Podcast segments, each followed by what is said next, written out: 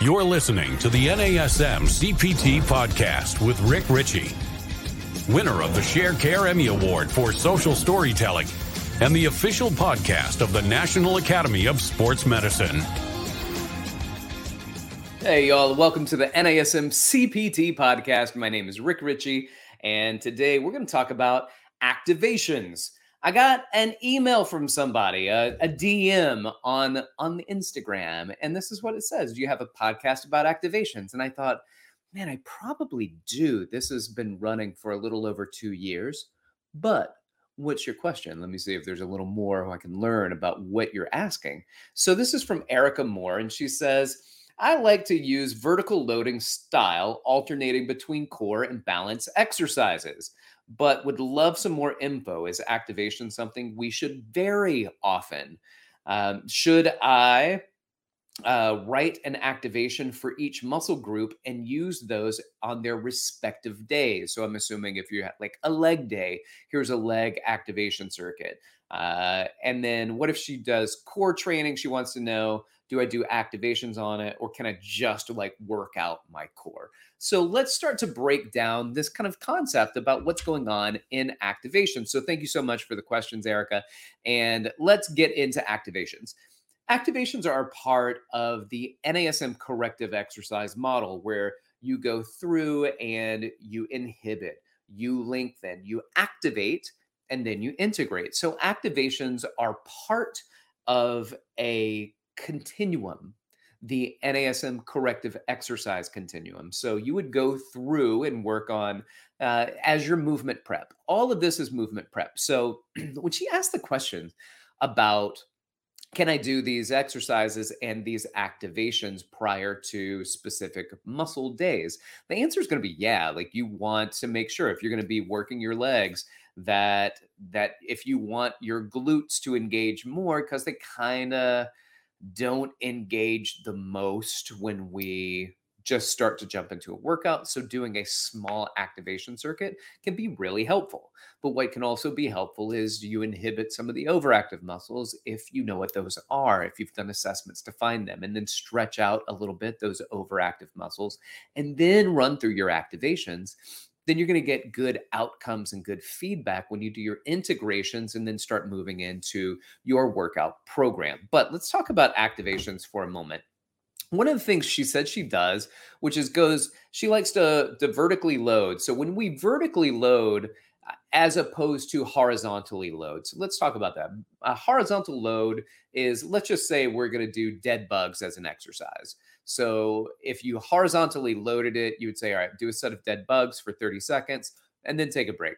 And then do dead bugs again and then take a break. And then get your third set in and then take a break. Well, I'm with her. She says she vertically loads, so which basically means you're running it in a circuit. So you go from one exercise to the next exercise to the next exercise as you tend to write things from top to bottom as you write these down. And so as you write them down, you vertically load it. So you just run through all of these exercise in circuit.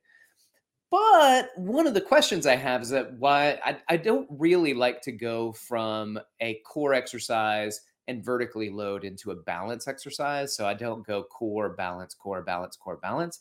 Uh, a big reason for that is the lack of consistency for the core and a lot of inconvenience. So if I'm doing core work on the floor on the table and then I move somebody into a balance, it's a lot of getting up and getting back down and getting back up.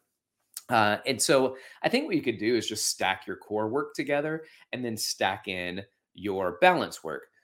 Now, you can do that all in a circuit, vertically load it, and then repeat it. So you can go through your core exercises and then go into your balance exercises, and you can throw in some plyos at the end. You can take a break and cycle back through and do your core balance and plyos again if you want to. That's a great activation circuit, kind of preps your body, preps your muscles, it preps your core, it preps your neuromuscular system, and then it allows for the nervous system to start to engage too when you start adding in some of those plyometrics. So I think it's a good, it's a good one. It's a good thing to add in.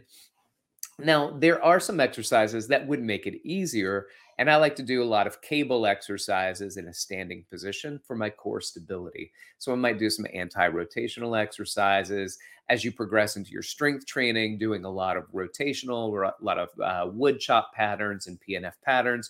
Those are great ways to do your core strength activations. So you can go from a core strength to a uh, to a balance strength exercise, core strength and balance strength. Again, you can do that. I just like to put all the core work together and then I put the balance work together after that. That's just what I do. It's my preference. Doesn't mean that the other isn't uh, good. It's just this is harder to maintain and get people off the table, get them back up, and then move from doing your core and into something else. Now, here's one of the other things that she asked, and it was about there's core activation, which at NASM we say, why don't you do your core activations first and then do your workout? And then she asked a question about doing core. So, can I just kind of skip activations and work out my core? And the answer is I wouldn't skip it.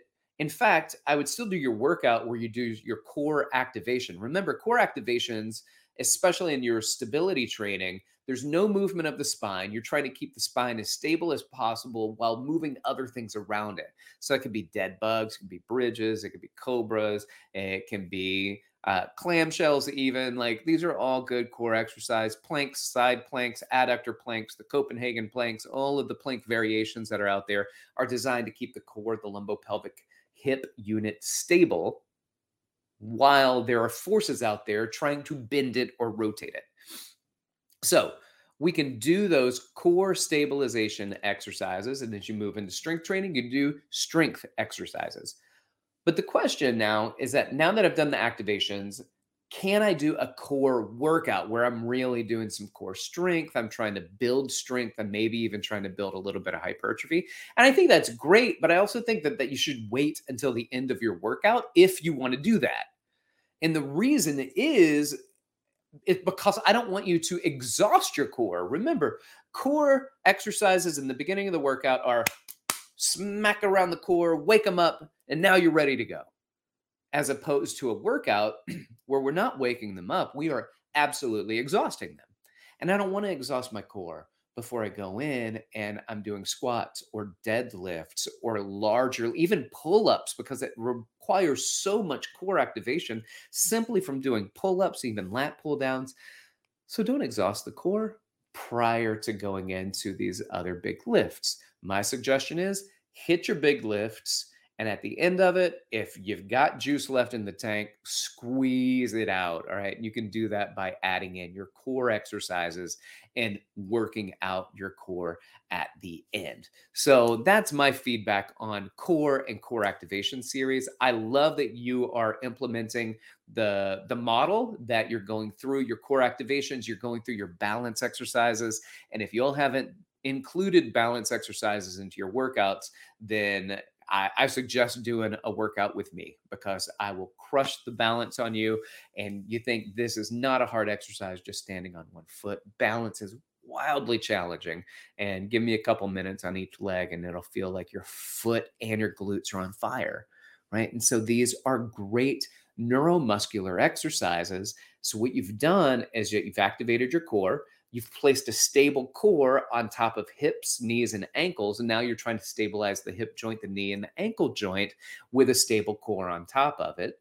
So, this is why we progress from core, then we move into balance, and then we can move into plyometrics, which is how do we react to the ground reaction force with our core and with our neuromuscular or our balance ability? Can we stabilize and balance that?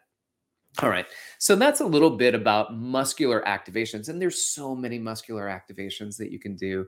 There's so many wonderful exercises. But remember, core stabilization, when you do your activations uh, and you're in the stabilization, you are not moving your spine. So we're not doing crunches, we're not doing back extensions, we're not doing side bends, we're not doing rotational patterns. You could do rotations as mobilizations like open books. You can add those into it, but it's not a strength rotation until you get to the strength level in the OPT model. And once you get to the strength level in the OPT model, you can do your crunches, You can do resisted crunches or weighted crunches, side bends, and back extensions.